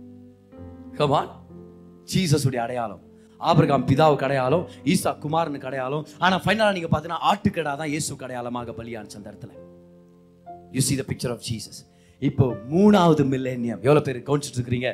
மூணாயிரம் வருஷம் முடிவடையும் போது ஆன்சர் பண்ணுங்க. முதல் ஒரு முதல் ஆயிரம் வருஷம் முடிவடையும் போது யாருடைய மரணத்தை பத்தி பார்த்தோம்? அவருடைய மண்டவோடு எங்க புதைக்கப்பட்டது? கோல்கோதா ரெண்டாவது ஆயிரம் வருஷங்கள் முடியும் போது செகண்ட் மில்லினியம் முடியும் போது ஈசாக் ஆபிரகாமுடைய கதை ஆட்டுக்கடா. On the on mount Golgotha மூணாவதா வரோம் மூணா த்ரீ தௌசண்ட் இயர்ஸ் முடியும் போது தான் தாவித் கோலியாத்துடைய ஸ்டோரி ஒவ்வொரு தௌசண்ட் இயர்ஸ்க்கும் ஒரு ட்ரையல் பார்த்துங்கிற மாதிரி இருக்குது. ஆண்டு ஒரு பிக்சரை காமிச்சுனே இருக்கிறா வரப்போகுது ட்ரெய்லர் மாதிரி. வரப்போகுது வரப்போகுது வரப்போகுது. கமிங் சூன் கமிங் சூன் ஒவ்வொரு தௌசண்ட் இயர்ஸ் ஒரு ட்ரெய்லர் கொடுக்குறாரு. இப்போ நாலாயிரம் வருஷம் முடிவடையும் போது பரலோகத்துல இருந்து இயேசு கிறிஸ்துவானவர் இறங்கி வர்றார். மூவாயிரம் வருஷங்களா மட்டும் இல்ல நாலாயிரம் வருஷமா நடந்த ஒட்டுமொத்த பலிகளை நிறைவேற்றும்படி எல்லா வித தீர்க்க தரிசனங்கள் நிறைவேற்றும்படி இயேசு கிறிஸ்து இறங்கி வந்தார். அவர் மறிச்சது எந்த மலையில? கொல்கோதா மலையில. ஏன்? ஏன்னா கொல்கோதா மலையில உண்மையான கோலியாத்துக்கு அடையாளமான பிசாசுடைய தலைய நசுக்கி போடுறதுக்காக ஏன்னா இத்தனை ஜனங்க காமிச்சதை அவர் நிறைவேற்ற வந்தார். ஆமே ஹalleluya. ஏன் கொல்கொதா அப்படின்ற பேர் வந்துச்சு. ஏன்னா தாவிது தீர்க்க தரிசனமா அந்த இடத்துல கோலியாத்துடைய தலையை புதிச்சார். கொல்கொத்தா அப்படின்னா அர்த்தம்? கோலியாத் காத். கோல் காத் அப்படின்னு மாறுச்சு. கோலியாத் காத்துன்றது கோல் காத்துன்னு மாறுச்சு. அதுக்கப்புறம் அப்படியே அந்த பேச்சு பாணியில் என்ன ஆயிடுச்சு? கோல்கத்தா. அந்த பேர் கோல்கத்தா. அப்படின்னா அர்த்தம்? கோலியாத்துன்றவன் புதைக்கப்பட்ட இடம் இது. தாவி இது தன்னுடைய ஜனங்களுடைய கஷ்டத்தை வந்து காப்பாத்துறதுக்காக மெய்ப்பனாக இறங்கி வந்து மெய்ப்பனுடைய கோலோட மெய்ப்பனுடைய பையோட மெய்ப்பனுடைய கவனோட இறங்கி வந்து தன்னுடைய ரத்தம் சிந்துதல் அப்படின்ற அந்த ஆற்றை கடந்து சத்ருவானவன் ஃபேஸ் பண்ணி அவனுடைய தலையை வாங்கி ஒரு மலையில புதைச்சார். எவ்வளோ வருஷங்களுக்கு அப்புறம்? தாவீதின் குமாரன் இறங்கி வந்து தன்னுடைய ஜனங்கள்லாம் காப்பாற்றப்படும்படி சிலுவை அப்படின்ற கோலை எடுத்துட்டு ஒரு நல்ல மெய்ப்பனாக இறங்கி வந்து வார்த்தையை நிறைவேற்றி ரத்தம் சிந்துதல் அப்படின்ற ஆற்று சிலுவையில கடந்து பிசாசானனுடைய தலையை நசுக்கி எந்த மலை மேல கோலியாத்துடைய தலை புதைக்கப்பட்டுச்சோ அதே மலையில பிசாசுடைய தலையை நசுக்கிட்டார். ஹalleluya கவான் எத்தனை பேர் சந்தோஷப்படுறீங்க? குட் ஃப்ரைடே அன்னைக்கு இந்த செய்தியை கேட்கறதுக்காக நல்ல கரங்களை தட்டி ஜீசஸ்க்கு நன்றி செலுத்தலாமா இன்னைக்கு? நல்லா நன்றி செலுத்துங்க. தேங்க்யூ ஜீசஸ் ஹalleluya அப்ப நம்மலாம் யாரு? ஜெயிச்ச டீம் நம்மலாம் தோத்து போன டீம் இல்ல நம்மலாம் ஜெயிச்ச டீம் நம்மலாம் நாயகனுடைய டீம்ல இருக்கிறோம். ஜெயிச்ச நாயகன் ஏசு கிறிஸ்து அவருடைய டீம்ல இருக்கிறோம். இன்னைக்கு நம்ம பயப்பட தேவையில்ல சோர்ந்து போக தேவையில்ல பிரச்சனை பலவீனம் வரும்போது ஒளிஞ்சிட்டு இருக்க தேவையில்ல. தாவீது வர்ற வரைக்கும் எல்லாரும் ஒளிஞ்சிட்டு இருந்தாங்க. எப்போ தாவீது கோலியாத்த வீழ்த்தினாரோ எப்போ தலையை வெட்டி கையில எடுத்து காமிச்சாரோ யார் யார் ஒளிஞ்சிட்டு இருந்தாங்களோ யார் யார் பதுங்கிட்டு இருந்தாங்களோ யார் யார் உள்ளுக்குள்ள உட்கார்ந்துட்டு இருந்தாங்களோ ஒண்ணு பண்ணாம இப்ப அவங்களாம் வீரர்களா எழும்புறாங்க. எழும்பி போய் சத்ருவானவனை துரத்துறாங்க. இஸ்ரவேலுக்கு ஒரு மாபெரும் வெற்றி வருது. நீங்களும் நானும் தான் அது. இயேசு வர்ற வரைக்கும் வியாதியை பார்த்து பயந்தோம் கஷ்டத்தை பார்த்து பயந்தோம் சாபத்தை பார்த்து பயந்தோம் கெட்ட பழக்கங்களை பார்த்து பயந்தோம் பாவத்தை பார்த்து பயந்தோம் பிசாசை பார்த்து பயந்தோம் எதிர்காலத்தை பார்த்து பயந்தோம் நிகழ்காலத்தை நினைச்சு பயந்தோம் கவர்மெண்ட்டை நினைச்சு பயந்தோம் எல்லா சூழ்நிலையை பார்த்து பயந்தோம் ஒளிஞ்சோம் பதுங்கிட்டே இருந்தோம். தைரியமே இல்ல தைரியமே இல்ல. வந்தார் நம்மளுடைய இளம் வாலிபர் வந்தார் நம்மளுடைய மெய்ப்பர் வந்தார் நம்மளுடைய ரட்சகர் நமக்காக கோல் எடுத்துட்டு இறங்கினாரு ரத்தம் சிந்தினாரு. பிசாசுடைய தலையை நசுக்கினாரு. மூணாவது நாள் உயிர் தெரிந்தார் இனி நம்ம தோத்து போனவங்க இல்ல. இனி நம்ம பயப்பட தேவையில்ல. இனி நம்ம பதுங்கி இருக்க தேவையில்ல கமான் யாராவது கரங்களை தட்டி ஒரு நன்றி செலுத்தி சொல்லுங்க. நான் ஜெயிச்சிட்டேன்னு சொல்லுங்க பார்க்கலாம். அவர் ஜெயிச்சிட்டார். அதனால நான் ஜெயிச்சிட்டேன். அவர் ஜெயிச்சிட்டார். அதனால நான் ஜெயிச்சேன் கமான் சொல்லுங்க. அவர் வீழ்த்திட்டார். அதனால நானும் வீழ்த்திட்டேன். அவர் ஜெயம் சிறந்தார். அதனால நானும் ஜெயம் சிறந்த நல்லா கரங்களை தட்டி ஒரு நன்றி செலுத்துங்க பார்க்கலாம். ஹalleluya thank you jesus. அவர் ஜெயிச்சிட்டார். அதனால நம்ம ஜெயிச்சிட்டோம். அவர் ஜெயிச்சிட்டார். இன்னைக்கு சிலுவான உடனே அதை பலவீனமா அது தோல்வியா அது ஒரு அசிங்கமா அது ஒரு அவமானமா தான் உலகம் பார்க்குது. அடா இவரு நான் காப்பாத்துவாரா? இந்த நிர்வாணமானவர் இந்த ஐயா ஐயா. நமக்கு தெரியுது சிலுவனா வல்லமை. லாஸ்ட் வீக் மெசேஜ் எத்தனை பேர் கேட்டீங்க? When you talk about the cross you talk about power you talk about victory. That's what the cross means today. Hallelujah. எவ்வளோ பேர் சந்தோஷப்படுறீங்க? சர்ச்சுக்கு வந்ததுக்காக. கமான் ரெண்டு கை உயர்த்தி. எல்லாம் எத்தனை பேர் காமிக்க முடியும்? கர்த்தர் இன்னைக்கு பெரிய வெள்ளிக்கிழமை அன்னைக்கு நம்மளோட இருக்கிறார். நம்மளோட பேசிட்டு இருக்கிறார். தாவிதின் குமாரனுடைய அதே கூட்டாளிகளாக தான் நம்ம இருக்கிறோம். We are partners with we are are in his team. ஆமென் we are கரங்களை தட்டி கர்த்தருக்கு நன்றி செலுத்துங்க. கர்த்தர் உங்களோட பேசியிருக்கிறான்னு சொல்லி நான் நம்புறேன். நீங்க கேட்ட இந்த பாட்காஸ்ட் உங்களுக்கு ஆசீர்வாதமா இருந்திருக்கும். அநேகருக்கு இதை ஷேர் பண்ணுங்க.